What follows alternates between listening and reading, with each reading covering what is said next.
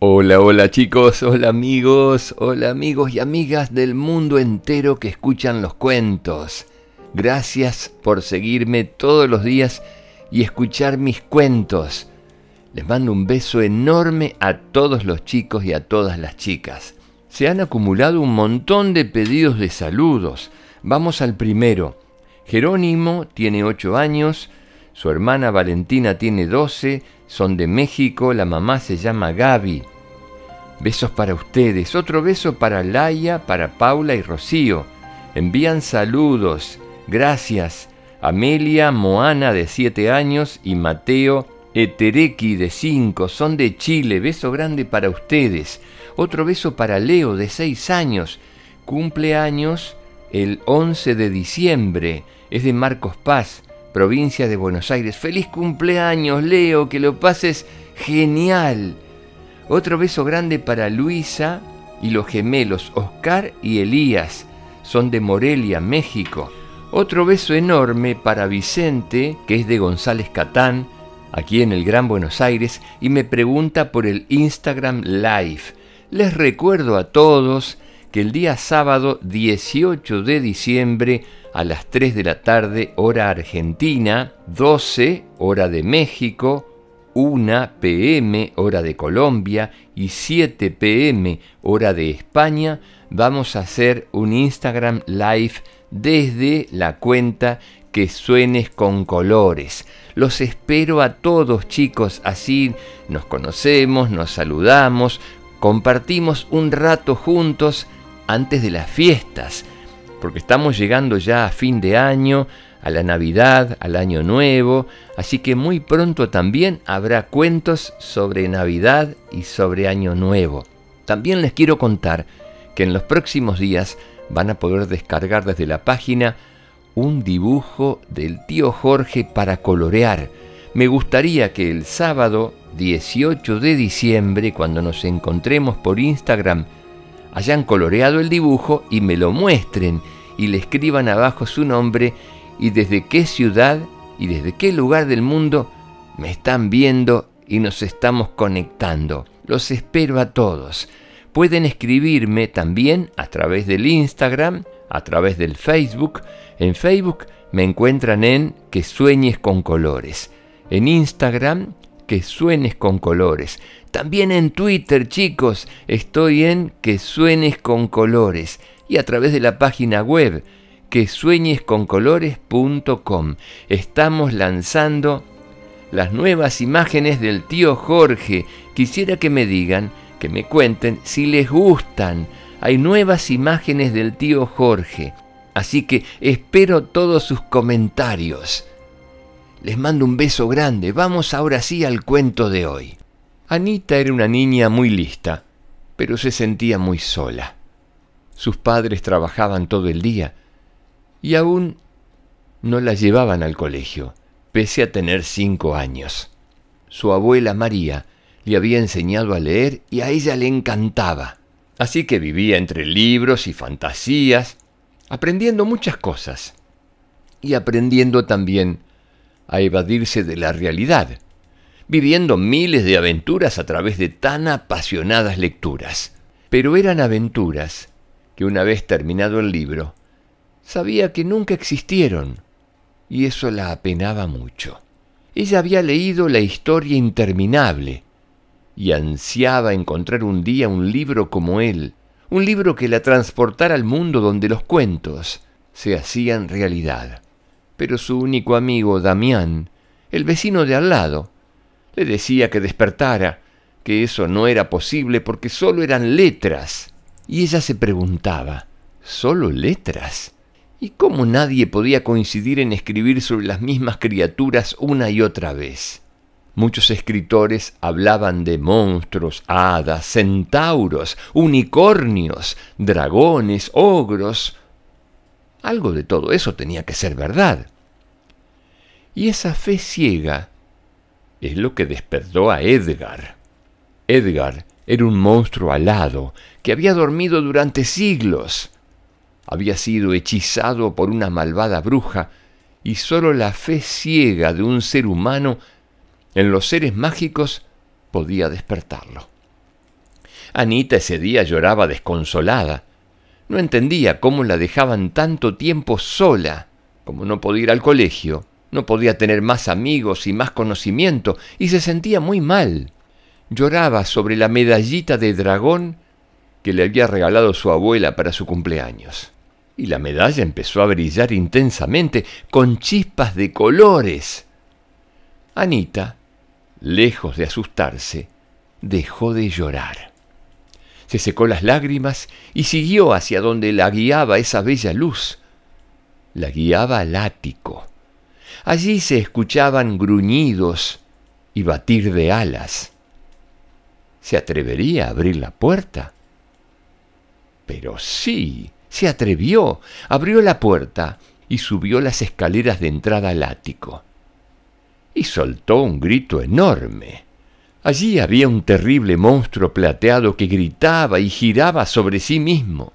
Con su grito el enorme ser paró y la miró fijamente. No te asustes, Anita, soy Edgar. Sabía su nombre. ¿Cómo sabía su nombre? ¿Estaría soñando?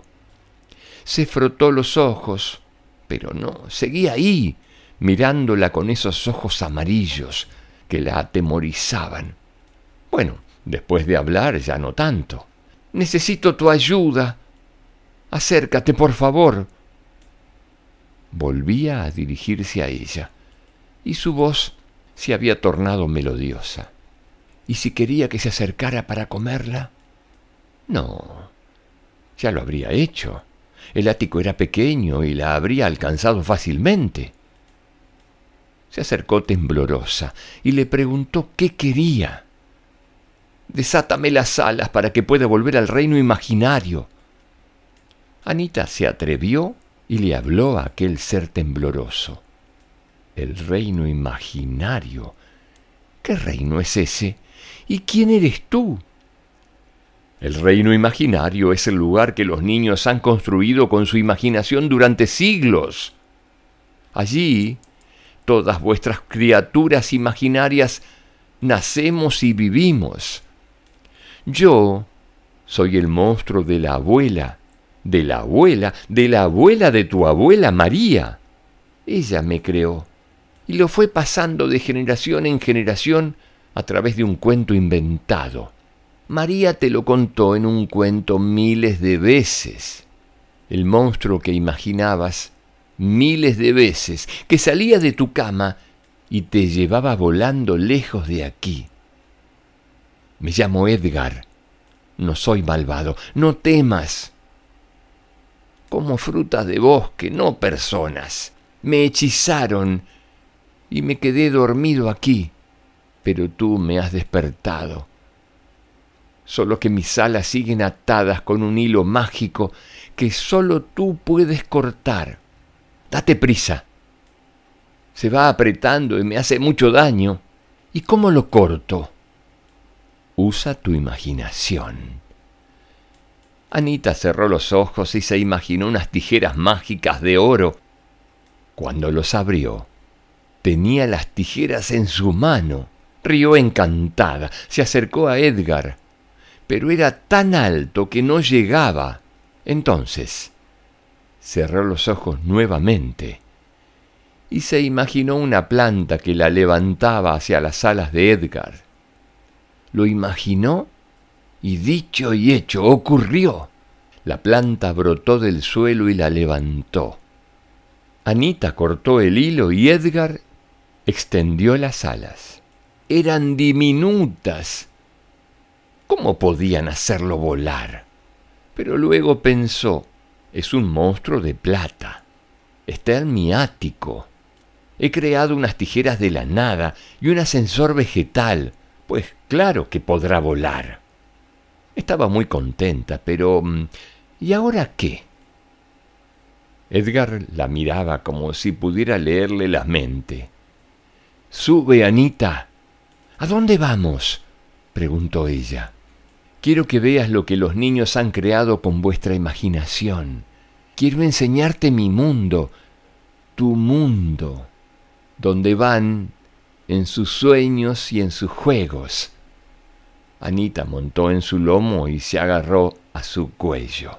Un círculo mágico se abrió ante ellos al pronunciar una palabra mágica. plena, plena. Y así fue. Entraron en el círculo mágico y pasaron por un túnel del arco iris. Lo que allí vio la llenó de alegría.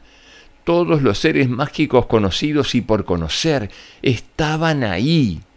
También aprendió que nuestra imaginación era lo que hacía que aquellos seres se comportaran de un modo o de otro. No había ogros ni monstruos malos, si no queríamos que lo fueran.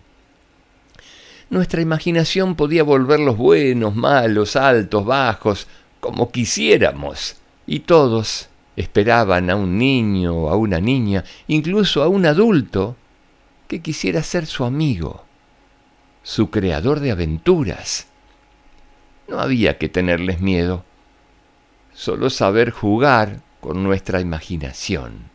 Anita vivió muchas aventuras con Edgar y otros amigos, pero eso ya es otra historia. Bueno chicos, los dejo con este precioso cuento y le pregunto, ¿ustedes también han encontrado a Edgar? ¿O a alguien parecido como Edgar? ¿Algún animal que les haya permitido volar sobre su lomo y conocer lugares maravillosos y misteriosos? Me gustaría que me lo cuenten. No se olviden de las palabras mágicas escantimplo pleutu plena, escantinton plena.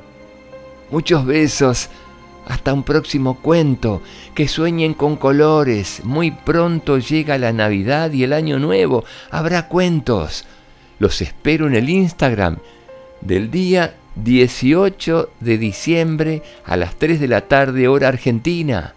Un beso grande, chao, hasta la próxima escantimplople tu plena, escantimplople tu plena. Chao.